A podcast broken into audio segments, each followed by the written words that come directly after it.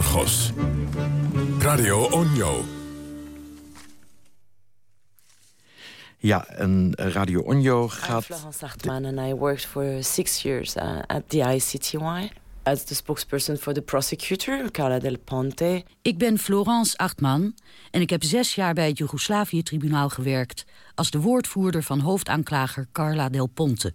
All uh, what I'm doing is um, fighting to find the truth. Waar ik mee bezig ben, is vechten voor de waarheid. Ja, wat ik wou zeggen is, Radio Onjo gaat deze week over Florence Hartman. Ze is door de beroepskamer van het Joegoslavië-tribunaal deze week veroordeeld... tot een boete van 7000 euro wegens minachting van de rechters. Hartman is journalist en was zes jaar lang medewerkster van het tribunaal. Argos volgt de zaak al sinds het verschijnen van haar boek Vrede en Straf... waarin Hartman haar jaren bij het tribunaal beschrijft. Ze beweert dat de westerse landen oorlogsmisdadigers als Mladic en Karadzic jarenlang met rust hebben gelaten. In het boek heeft ze geheime informatie van het tribunaal verwerkt. En dat mag niet, volgens de regels van het tribunaal. In oktober 2008 hadden we een uitgebreid gesprek met haar... en Hartman vroeg zich toen af of de rechters van het Joegoslavië-tribunaal... in deze zaak wel de vereiste onafhankelijkheid hadden. The judges are declaring themselves the offended part they have initiated the charges against me. They are judging me. And uh, the appeal chamber is the very precise uh, uh, chamber which is offended. Then the situation is completely absurd. De rechters van het tribunaal hebben zichzelf tot de partij verklaard... die door mijn boek benadeeld wordt. Zij hebben de aanklacht tegen mij geïnitieerd... en zijn tegelijk de rechters die het oordeel moeten vellen of ik schuldig ben.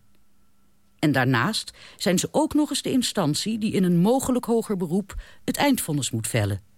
Dat is toch compleet absurd? Althans, vindt mevrouw Hartman.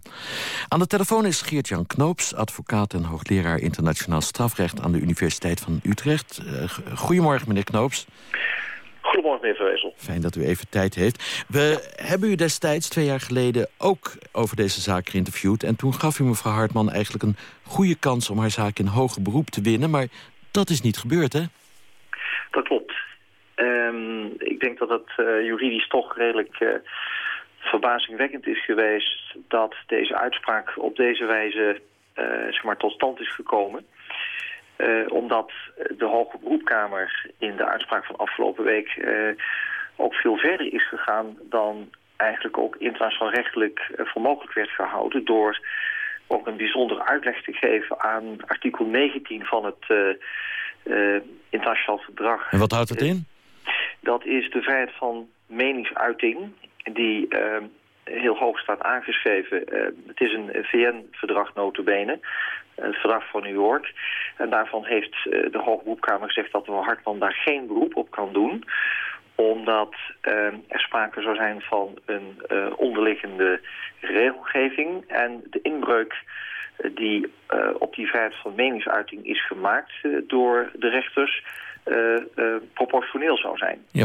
Uh, wat haar verbeterd wordt is dat ze in haar boek elementen heeft verwerkt... van geheime documenten die het tribunaal van Servië heeft gekregen... onder de voorwaarde dat die niet in het openbaar zouden worden gebruikt. U zei toen in ons vorige gesprek, nou dat vind ik toch een beetje gezocht. Ja, omdat materieel gezien was die informatie zelf al door het tribunaal naar buiten gebracht.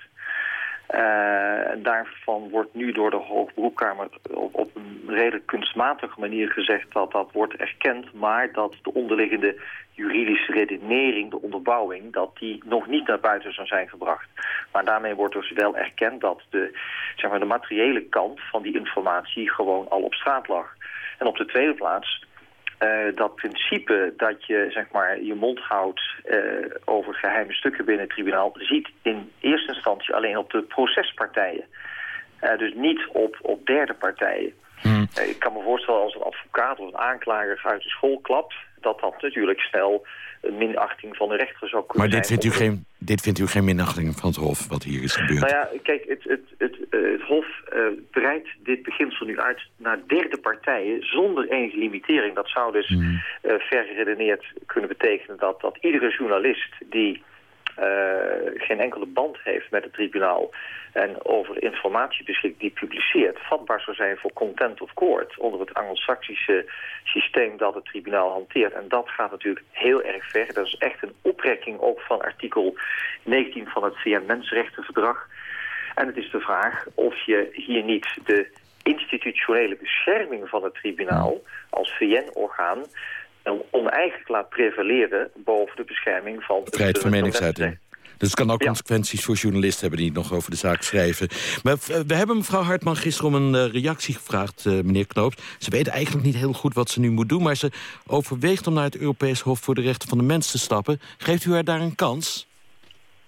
Ja, er zijn twee mogelijkheden die zij heeft. Hoewel het Europees Hof in Straatsburg eerder heeft gezegd uh, dat het niet uh, a priori bevoegd is om zaken van het tribunaal te beoordelen. Maar dit is wel een zaak die afwijkt van bijvoorbeeld de Milosevic-klacht die ook bij het Hof in Straatsburg is uh, gearriveerd en toen is afgedaan als niet ontvankelijk.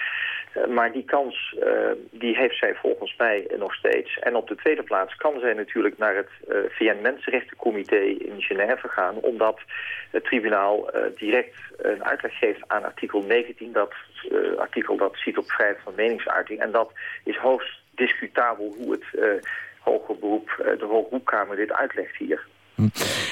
Um, zij vond destijds het belangenverstrengeling. Dezelfde rechters die haar hadden aangeklaagd, hadden haar ook veroordeeld. Geldt dat ook weer een beetje voor deze beroepsprocedure? Ja, dat zou ook een, een, onderdeel van haar mogelijke klacht kunnen zijn bij uh, deze twee mensenrechtenorganen in Europa. Um, het is inderdaad zo dat hier geen initiatief van Servië of de O jee, de uitzending is bijna afgelopen, meneer Knoops. Ja. ik, ik denk dat mevrouw Hartman weer uh, genoeg munitie heeft, dankzij u. Ik hoop het voor haar. En ik, ik dank u dat u even tijd voor ons had. Graag gedaan. Dag. Dag. Dit was Argos.